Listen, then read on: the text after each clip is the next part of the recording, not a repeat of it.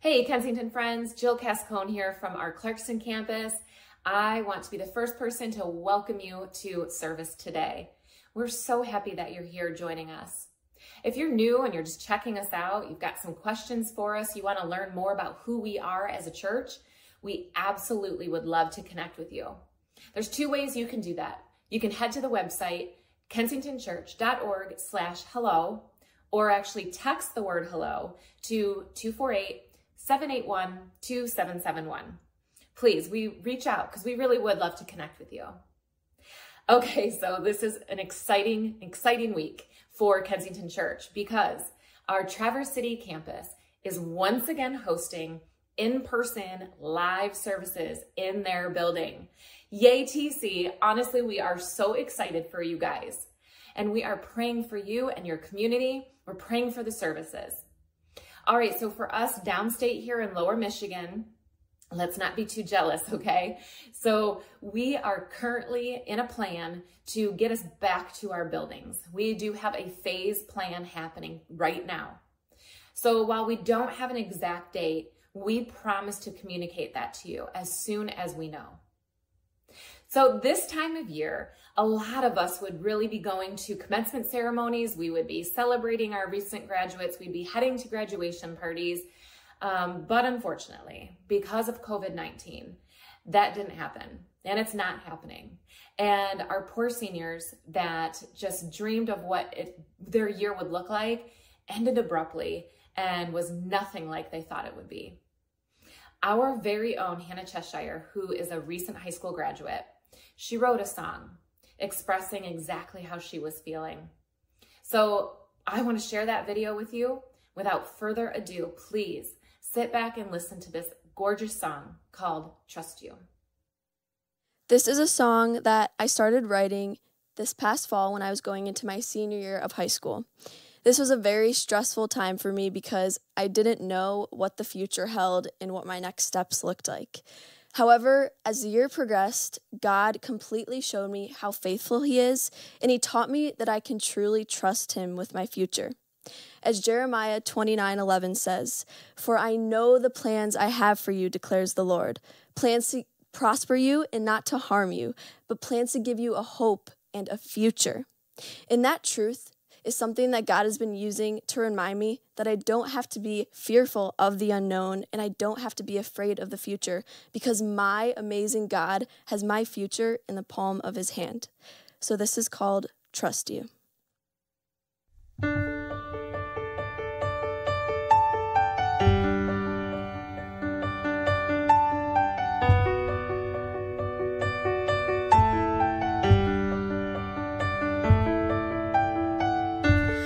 Can't fall asleep again tonight. All the pressure, all the pressure, I need your peace. Oh, cause running in circles doesn't get me anywhere. So take me to your feet where I can find my rest. And you, I find my rest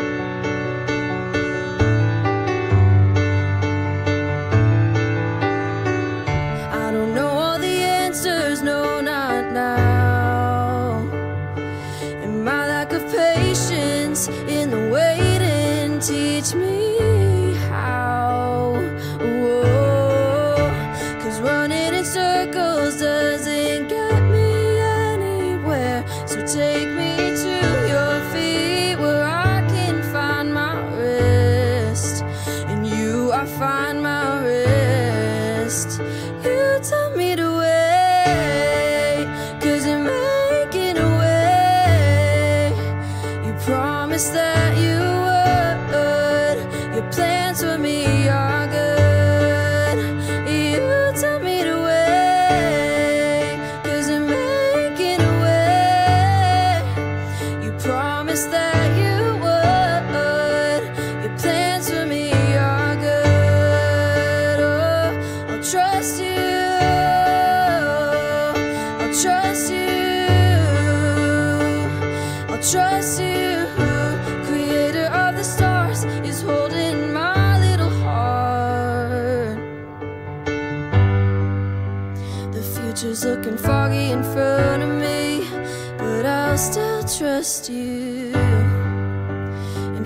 Trying to get a hold of me, but I'll still trust you. The future's looking foggy in front of me, but I'll still trust you.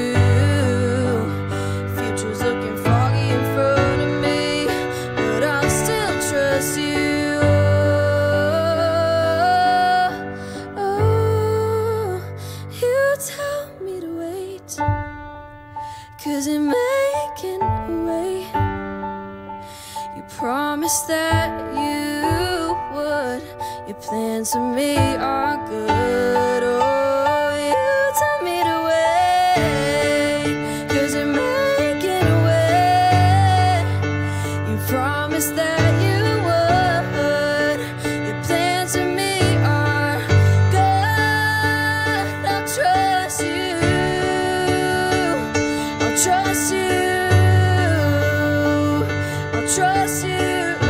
Creator of the stars is holding my little heart. I'll trust you.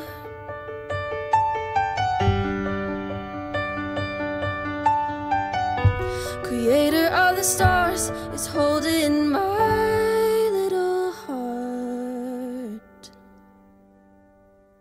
Hannah, thank you so much for sharing your God given talent with us. One of the verses says, You tell me to wait because you're making a way. You promised that you would. Your plans for me are good. I'll trust you. That just really rings true to our family personally because we too have a 2020 graduate. Our daughter Haley graduated from Grand Valley State University this past year. And if I'm going to be very honest and real, it's been a season of a lot of tears, a lot of grief, um, because the year didn't end with a commencement ceremony. I- It didn't end with hugs and celebration for us personally because you see Haley's still in Grand Rapids. She's not even back in her home yet. So we are counting down the days until we can celebrate with her. And as a parent um, of a recent graduate, whether high school or college, it's tough to be on the sidelines and see your senior struggle for things that they longed for and couldn't wait for, and it just didn't turn out that way. But, grads, Hannah said something very truthful that the creator of the stars is holding my little heart. He is. He's holding your little heart, and trust that. That he's got the, your heart in the palm of his loving and caring hands, and he's got a future that you just can't even imagine. And your Kensington community is here for you. We are continually praying for you. Okay, so I have the absolute honor and privilege to introduce Chris Zarbaugh and Andrew Kim today. They are going to kick off week one of a series called Rebuild. And we're diving into the story of Nehemiah. And for those of you that may not know, one of the largest themes in Nehemiah is change. And whenever God wants to do a work through us, it starts with a work in us. I love that because it's so true. We must refine ourselves in the inside before we can do anything that God is asking us to do on the outside. I don't know about you, but I am ready for change. So I am looking so forward to Chris and Andrew. Thank you for delivering the message today. Hi, I'm Emery Colizano, and I just graduated fifth grade. Hi, I'm Ava Bright. My name is Christopher Crawford, and I am 11 years old. I really like bringing all my friends together so we can play soccer. I see God using me in the future to show other people that God loves you no matter what. Uniting together people of different races and different backgrounds to play sports. I have no idea how God is going to use me to change the world. I'm only 11, but I know that He is going to do it someday. Although I'm not certain what I'm going to be when I grow up, but I do know that whatever I do, I want to show others that God loves you no matter what. How I see God using me in the future is being a Spring Hill counselor because I just love hanging out with kids and um, their smiles make me smile. I have always wanted to be a doctor. With all the doctors risking their lives, I feel a little part of my heart glowing, telling me that I'm going to be just like them when I'm old. I see God using me in the future as a Young Fives teacher.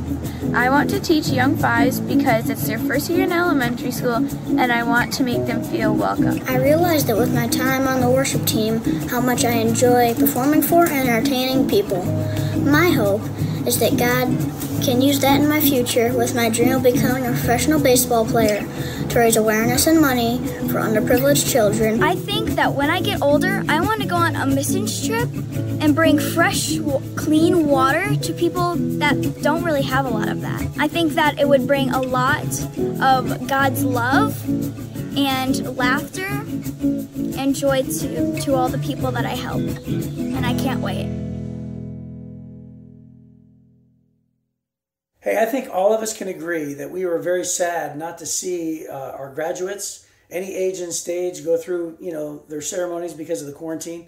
But it was great to hear from those guys, and uh, it reminds me, Andrew, uh, did you know what you wanted to be when you grew up? Yeah, I actually did. And I had a huge dream, like, because I grew up in Canada, and like most Canadian kids, I wanted to be a hockey player and I wanted to make it to the NHL and play for my all time favorite team, sadly not the Detroit Red Wings, but even a better team, the Edmonton Oilers. And so that was my dream. That's what I wanted more than anything.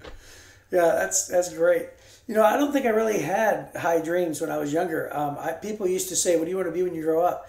And my dad had a really good job at General Motors, so I used to say, "I just want to work at GM like my dad." He retired from the Lordstown plant, uh, but all that changed when I became a Christian. I, I didn't become a Christian until high school. And then um, God had, uh, you know, impressed on my heart that I wanted to be a pastor. And so I remember telling my family, I'm like, I think God's calling me to be a pastor. And their very first reaction was, well, doesn't that involve public speaking? Because the problem was that was my number one fear. And not only that, but I've experienced, I had experienced up to that point more than once uh, incredible embarrassment.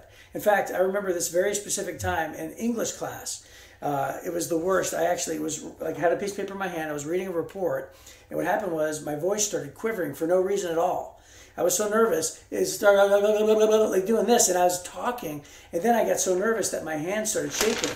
And then you people literally heard the paper, and so I kid you not, it was like this. It was like, like this. And, and finally, I got to the point where it was so embarrassing that the English teacher looked at me and said, "Hey, Chris, it's okay, buddy. It's okay. Just sit down." And I said, uh, I'm not done. And he's like, it's okay. Nobody's really listening anyway at this point. so I remember being so embarrassed and I was so scared of public speaking, but then God changed it all. And, uh, and uh, he just really just took it away. And uh, he didn't take the fear away because uh, you can't see this, but below the screen, I've already wet my pants. I'm just kidding. I know that I have no fear. I have no fear, but uh, God just changed it. So let me ask you this question, okay? Can you remember a time in your life when you had a dream, uh, but you know, or a vision, or, or you know, or just an ambition or a goal, but you had no idea how it was going to come into reality? Uh, so for maybe maybe for you, it was just like these kids that we saw in the video, where you had really high ambitions and dreams, but you were scared to death because at that time you had no idea what the future uh, had in store for you. Or maybe for you, it was later on in life, and your dreams your dreams were more general. They weren't specific, but they just had you know you just had a general idea and a general goal for your life, and yet at the same time you had no idea where to begin or you know how to start. Or, or maybe for you, and this is kind of more toward today's topic. Maybe for you, you have felt in the past that God has called you to be a part of something very specific. And it could have been even later on in life. But maybe you felt underqualified or disqualified, and you had no idea uh, how to begin. So therefore, you hesitated in getting involved, jumping in, or even acting upon it. Well, today we're talking all about change. And oftentimes, when dreams come to reality, it starts with a change with a someone, uh, somewhere, and, and somebody who has a dream. Yeah, and when we look at the scriptures, there are people who had huge dreams. I don't know if they wet their pants, but they had huge dreams as well. And one of those people was a man named Nehemiah. And his story is found in the Old Testament. And in this series that we're kicking off today, we're going to be unpacking his story. And probably what Nehemiah is most well known for was rebuilding the walls of Jerusalem. And so kids, I, we have a challenge for you, a really, really important challenge that's going to take the next 30 minutes. And so if you checked out, I want you to check back in for a moment because what I want you to do when I say ready, set, go is that I want you to go to the place in your house where you have the, your Legos, your building blocks, your um, Lincoln logs. And I want you to build the most epic city with city walls around it that you've ever built. And if you're not a Lego person, if you're not a Lincoln Logs type of person, if your parents are okay with it, build a fort instead. And just to inspire you, this is a picture of what my kids built. And this is the city of Jerusalem that it took longer than 30 minutes, let me tell you. But this is what they built and they had a lot of fun doing it. And I don't know if you can see it, but it has a zip line. It has a motorcycle ramp because we all know that motorcycles were present back in the 5th century BC, but it has a diner, a temple, all of that. And so they had a ton of fun doing that. So that's something that I want to challenge you to do. And after you're finished doing that, ask your parents to take a picture of it and post it to social media with the hashtag Kensington Kids Challenge. And after that, we're Chris and I are really looking forward to seeing all of the pictures that come in. So you guys ready? Ready? Yeah. So I'm gonna count to three and I'm gonna say go. Ready? One, two, three, go. That's awesome. awesome. Good stuff. And so that parents, we're really, Chris and I are really looking forward to seeing all the pictures and everything that your kids are able to create. But we're going to be looking at the story of Nehemiah starting today. And when we see the story of Nehemiah, a huge theme in his life was change. And when it comes to change, there's a desire in all of us to see lasting, meaningful, and positive change. And we want to be a part of it. We want to make a difference and we want to be able to create an experience, a more beautiful world, not just for ourselves, but for our children as well. And that's one of the reasons why, for the last several weeks, so many people, not just across our nation, but across our world, have been marching and protesting because they want to see change. They want to see justice for George Floyd and for our black community in this nation. And change and justice are so intimately interlinked because what justice is, is that justice is the act of restoring something that has been harmed to fullness. It's making things right. Justice is change.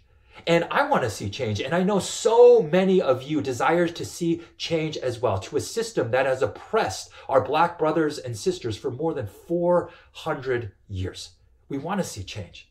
But let me also say this when it comes to justice, because justice is so important for us as Jesus followers. Because if justice is the act of restoring something that has been harmed to fullness, when you think about it, that's exactly what Jesus came to do for us, and that he came to restore our world that had been harmed by sin and to restore it to fullness, to what God created and intended it to be. And that's why justice isn't a peripheral issue. It's not a secondary issue, but it's actually central. It's core to the gospel. And if we're Jesus followers, it's how we should live as well and what we should desire to see happen in our world. But when it comes to change, you and I both know that change is really, really hard. And that's why people of color have been oppressed in this nation for centuries. It's also why people with heart disease, when their doctor comes to them and says, "Hey, you need to, you need to make a change. You need to stop drinking. You need to stop smoking. You need to stop overeating. You need to start exercising, or you are going to die." It's a life and death situation. You know how many people decide to change, make changes in their life? Only 10%. It's also the reason why so many of us, 92% of us actually, fail at New Year's resolutions every single year. That's why I feel I'm part of that 92%. Change is so hard. But, and that's why we need God's help. But when we, and when we look at the scriptures, what we also see is that it's full of principles as to how we can experience lasting change in our lives. And we see so many of these principles play out in Nehemiah's story. And what God did in Nehemiah's life is that he changed Nehemiah first. He changed his heart. He changed his life first. And then he sent him out to then go out and change the lives of others. And so I'm really excited for our series. And as we were even reflecting on the story of Nehemiah, we were reminded of the story of Michigan Central Station. And so earlier this week, we went down there and we actually filmed the story of Nehemiah and how these two stories of what happened with Nehemiah and the city of Jerusalem and the rebuilding of the walls, how it interconnects with that of this incredible train station and the story behind it. So we're going to watch that video in a moment. But before we get there, we also want to receive our offering for the day. And uh, there are three, if you are able to give, there are three ways that you can do so. And the first is by texting the word Kensington to 77977 and then following the prompts. The second is by you can give on our app, which is a very safe and easy and effective way to give. And if you don't have our app, I want to invite you to download it because it's a great way to remain connected with us during this season. And the third way is you can go to our website, kensingtonchurch.org forward slash give, and you can give there as well. And so we want to say thank you. And I've said this in the past, but this community is one of the most generous and open handed communities that I've ever been a part of. So thank you so much for your generosity during this time. So let's check out this video together. When Michigan Central Station opened in 1913, it was a magnificent piece of architecture. It was designed by the same architects who created the Grand Central Terminal in New York City. It was the tallest train station in the world and the fourth tallest building in Detroit. For 75 years, the station shipped Detroiters off to war, brought them home, took them on vacation, and sent them off to visit grandma. It was filled with the sounds of hellos and goodbyes, panting locomotives, and screeching train wheels. In its heyday, more than 200 trains and 4,000 passengers would pass through every day. However, with the rise of the automobile, train travel declined, and MCS was forced to close its doors in 1988. And for the next 30 years, it was a place that housed vandals, thrill seekers, junkies, and those seeking shelter. The only sounds to be heard were the hissing of spray paint, the slow drips of water through the holes in the roof, and the wind whistling through the broken windows. In 2018, the long vacant station received a new lease on life when Ford announced it would acquire the station and several nearby properties, committing to invest $740 million into the project. Ford announced it would transform the station and the adjacent properties into a transportation innovation district that would include stores, restaurants, a hotel, as well as performing arts spaces. Construction, as you can see, is well underway and is scheduled to be complete in the year 2023. The resurrection of MCS has already helped to revitalize Corktown, Detroit's oldest neighborhood. And this story reminds me of another event that occurred thousands of years ago. In 587 BC, the Babylonians, who were the world's superpower at the time, conquered Jerusalem. And they destroyed the city and took many of the Jews into exile 900 miles away to Babylon. And then, almost 50 years later, the Babylonians were conquered by the Persians, and the Jews were allowed to return to Jerusalem. But when they returned, they saw their city in ruins. Their homes, the temple of God, and the city walls were destroyed. And city walls may not mean much to us today, but back then it meant everything. And the walls were extremely important as they were the primary line of defense, and without them, the city was vulnerable to attacks. And news of this got back to Persia to a man named Nehemiah. He was a cupbearer to King Artaxerxes, and the news left Nehemiah heartbroken. But rather than paralyzing him, it inspired him to move. And Nehemiah mourned, he fasted, and he prayed. And he implored God to move on behalf of his people. And God responded by opening doors for Nehemiah and granting him favor with the king. And King Artaxerxes surprisingly allowed Nehemiah to take leave from his work so he could return to Jerusalem to rebuild its walls. He also provided the Jews with all the materials they needed. And the people of God, they encountered constant opposition, but God protected them. And miraculously, the city walls were rebuilt in just 52 days. But even more significant, under the leadership of Nehemiah and Ezra the priest, there was a spiritual renewal that occurred, and the Jewish people rededicated themselves to God. And the story of Nehemiah is a powerful example of how God can use one person to impact a nation. But before any of this occurred, something very important happened. Nehemiah sought God because I believe he understood something that is fundamental to change. And it's the same thing we all need to realize today that before God is going to make a change through us, He first wants to make a change in us. So I don't know about you, but I am dying to see that train station, that train depot restored to its original glory. And I'm sure you are too. It's such an icon and it's an amazing thing. Um, what that video does for a lot of us is bring us to the central truth for today's message, and it's this that whenever God wants to do a work through us, it starts with the work in us. And isn't that true? That most of the time, whenever God uses us for really anything good, it usually starts with the work inside of us.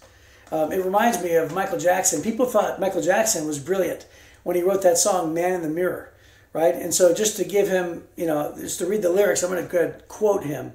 So, quote: "If you want to make the world a better place, then look at yourself and make that change." Jamal. that was terrible. Exactly like Michael did himself years ago. Hey, you didn't see it, but I was dancing awesome. beneath the screen, so.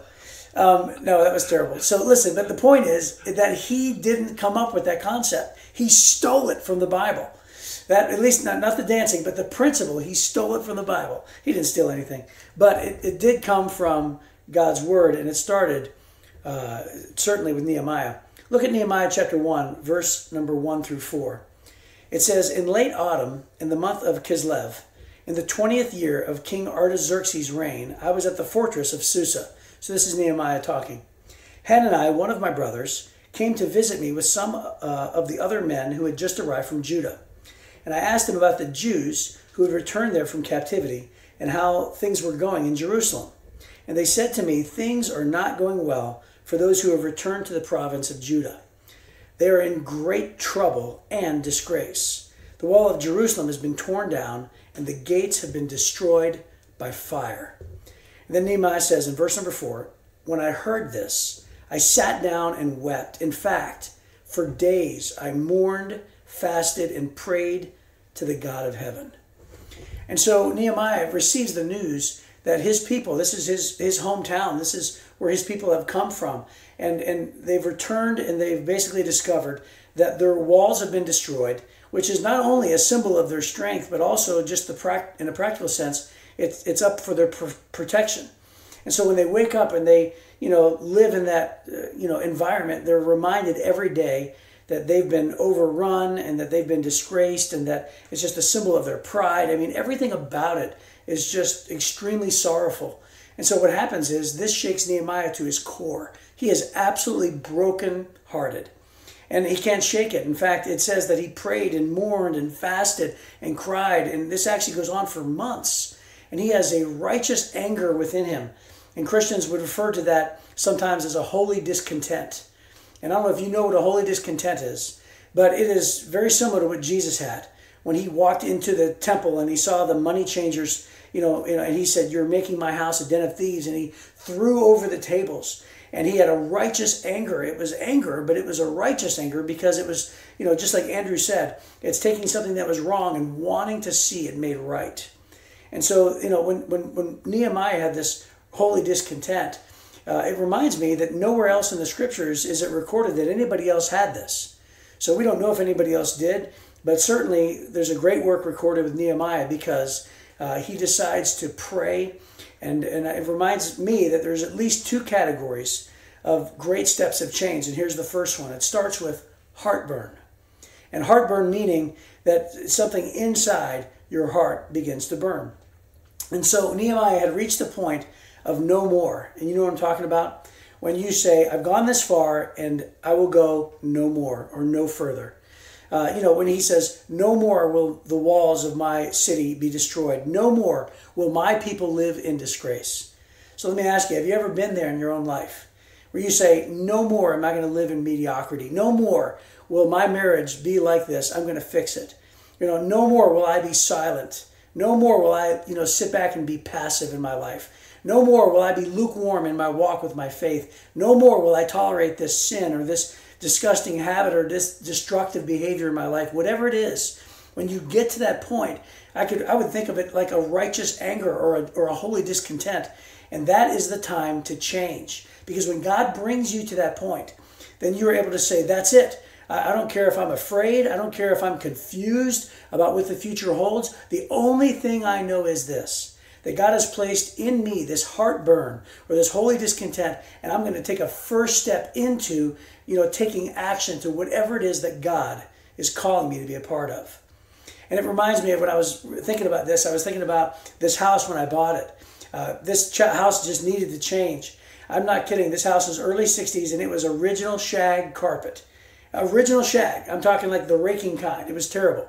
Uh, so this living room didn't have crown molding. It didn't have this trim. Didn't have the wooden floors. Didn't have these recessed lights. We did all that. Okay, and by we, I'm meaning people that you know from my campus that knew things that came over and helped me graciously. I remember being upstairs in the kids' bathroom. I don't know if you have a kids' bathroom that you call the kids' bathroom, but it had this blue wallpaper that had been there since I don't know since 1912 or whatever, and um, and the seams were peeling and, uh, and my wife constantly said, like, we really need to redo this bathroom. It was one of the last things that we did. And we'd already been living here for years. And so we walked into the bathroom and she says, Chris, when are you going to take care of this? And I just remember grabbing the whole, you know, bathroom, you know, the, the wallpaper, the big section of it, and I just ripped it off, this massive section. It became like this white piece. And I go, right now. And, I, and he, she's like, what are you doing? And I'm like, now we have to do it. I'm like, I've done this, and now you know we have to take care of it. And I was so proud of myself in that moment. But then it sat like that for like two years.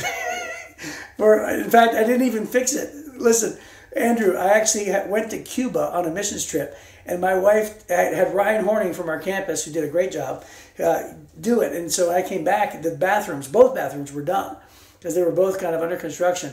And uh, my wife said, "Listen, Chris, I love you." But I had to get it done. So Ryan did a great job. So you know, she just said I spent the money and I did it. So, but anyway, but the point is, is that in that one moment I had resolve. In that one moment, I said I'm just going to take a step toward it. And those are the kind of moments I believe that sometimes God calls us to when He wants to do a change in us and especially through us. Absolutely.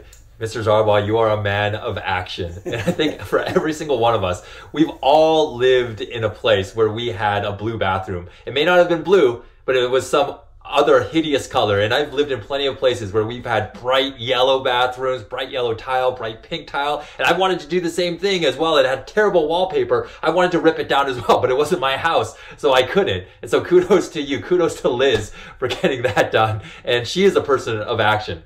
But at the same time, Nehemiah was a person of action as well. And the thing was with Nehemiah is that when he heard about what had happened to his city of Jerusalem, he could have done a lot of different things. But what he chose to do is he chose to pray. And when we read the very first chapter of the book of Nehemiah, we it feels like he just it seems like he just prayed once, but he actually prayed for 4 months. And when we read his prayer, which we're going to do in a moment, what it also reveals is that some of the work, the amazing work that God was doing in his life. Because in addition to giving him a heartburn, what God also did was he produced a heart change in Nehemiah as he prayed. And this is one of the primary purposes of prayer, to connect us to God in a greater way. And so that our heart would come into greater alignment with his. And so that we would begin to care about the things that God deeply cares about, that we would begin to see people the same way that He does, that we would begin to live the way that He has created us to live. Because what if prayer isn't primarily about God changing our lives externally, but it's about God changing our hearts internally? And this is what we see with Nehemiah. And so this is let's read together the first two verses of his prayer. And he says, Lord, the God of heaven, the great and awesome God who keeps his covenant of love with those who love him and keep his commandments. Let your ears be attentive and your eyes open to hear the prayer your servant is praying before you day and night for your servants, the people of Israel. And in this prayer, this prayer actually starts in verse 5, as we just saw, and it ends in verse 11. And there in this prayer, Nehemiah references God more than 40 times, either by name, attribute, or personal pronoun. And in these two verses, Nehemiah declares who God is. And in doing this, he actually reminds himself of who God is as well. He reminds himself that God is great, that he's awesome, that he's faithful, and that he is the lover of his soul, because this is what prayer does. Prayer reminds us of who he is. And Chris, I know you have a great insight into this.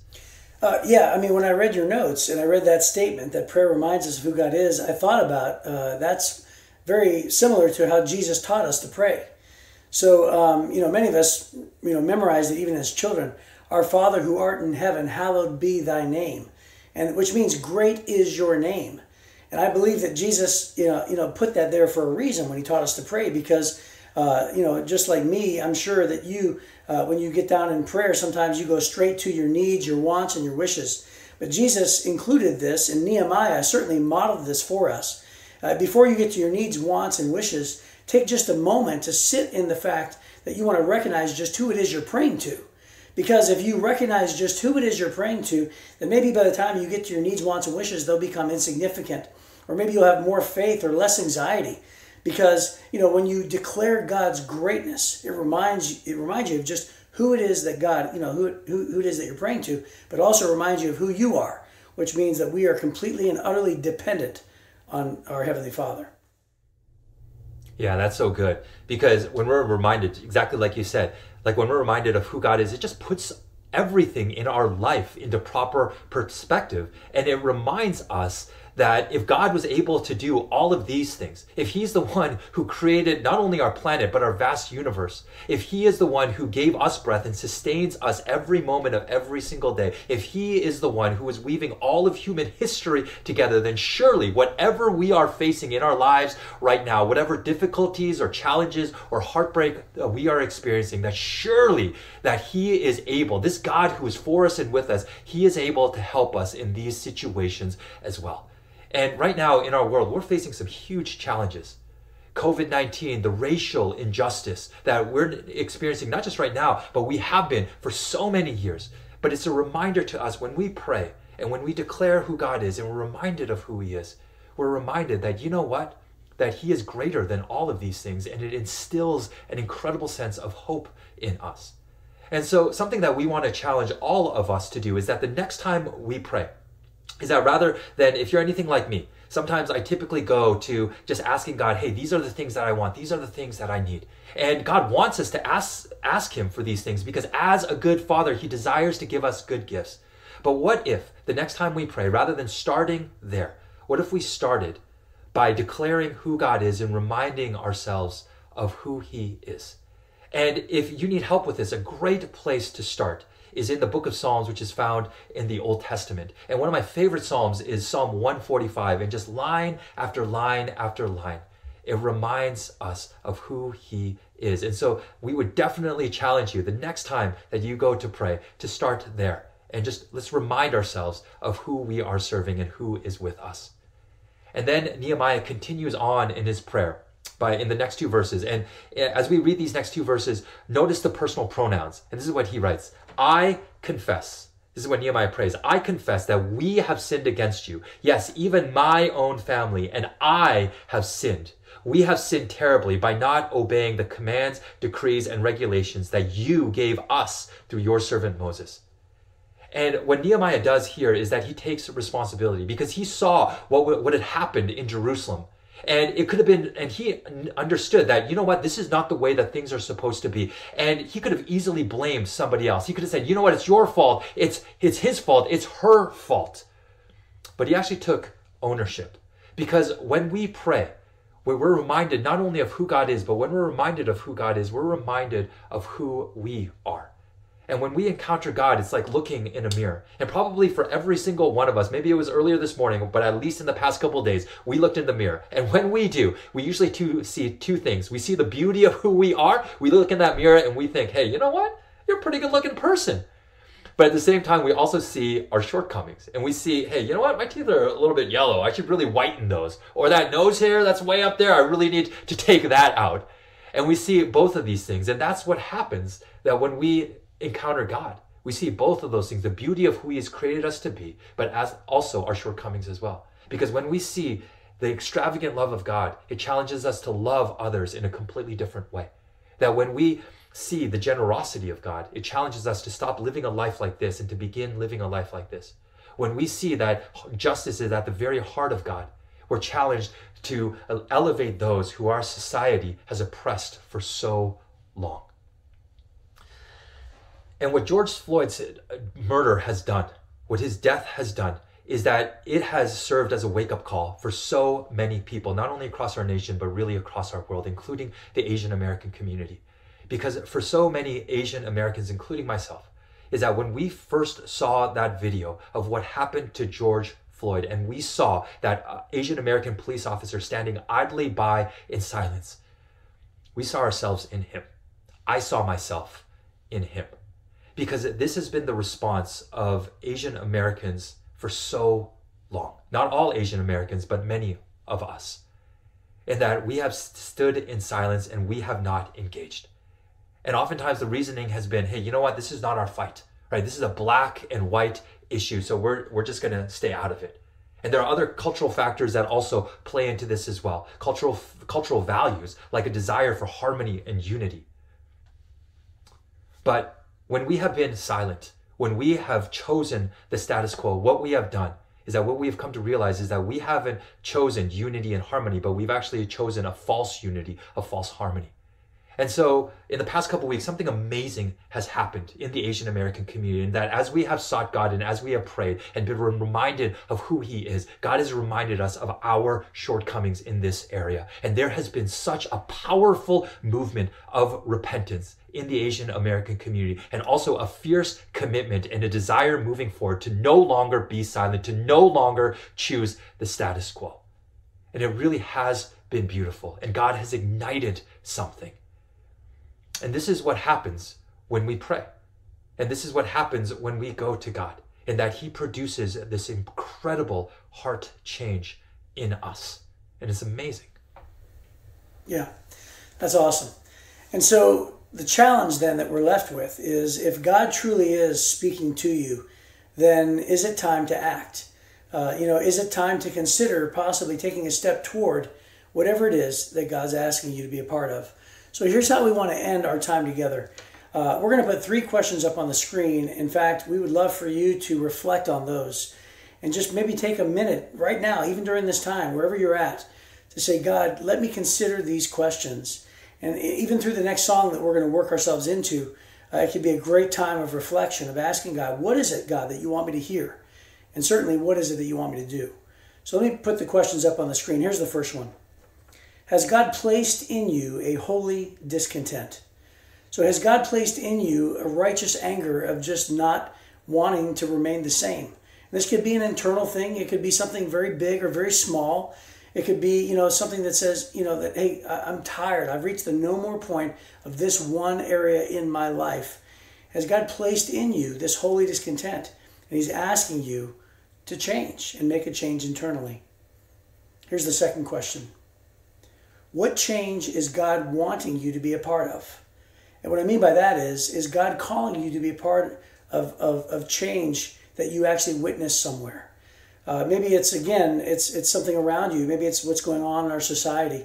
Maybe it's something smaller in your community, or maybe perhaps uh, God is asking you to be a part of a of a change that maybe it's only you know personal to you. Like it's a relational uh, you know rift that you have to mend just within your own family whatever it is but god's asking you and calling you to be a part of that change and then number three are you willing to let god change you first you know it's one thing to think that we already have it figured out to say okay i'm ready to go i kind of feel like what god wants me to step into but even when we're confident even when we feel like we know you know what we're thinking and how we're going to take our first step it's really important to do what Nehemiah has modeled for us, which is to go to God in prayer. Because Nehemiah probably had a desire to go fix the wall, which we're about to, you know, hear about for the rest of our series. But yet the very first thing he did is he got on his knees for months actually, till he arrived at the point to where God changed his heart. He actually owned his part. He actually had some really great conclusions about himself. And I believe that the change that God did in Nehemiah actually made him more effective, uh, you know, to the work that God has called him to do. So, are you willing, and am I willing, to let God change us first, to go to Him in prayer? And so, as we move into this next song, it's called Surrendering. I would love for all of us to use this as a time of reflection and to ask those questions God, what is it that you're saying? And how is it that you want me to respond? Would you pray with me as we close? Well, Heavenly Father, we are so incredibly thankful for this time. Lord, thank you for Nehemiah. Thank you for the truths in your scripture. And I pray, Father, that whatever it is that you're birthing in us or that you're drawing our attention toward, whatever change that you want us to make or be a part of, God, I pray that we would not only clearly hear from you, but that you would give us the courage to want to take our first step. And so, Father, I pray that you would uh, not only do a great work in us, but also through us. And Father, when these, when these things take place, we will be careful to make sure that you get all the credit, that you get all the honor, and that you, you get all the glory. We love you, we thank you, and we pray all these things in the powerful name of Jesus Christ. Amen.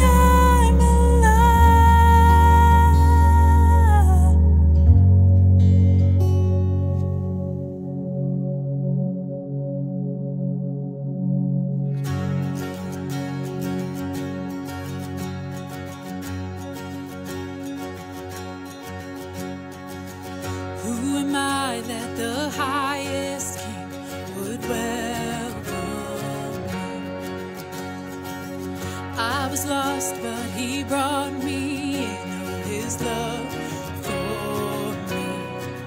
Yes, his love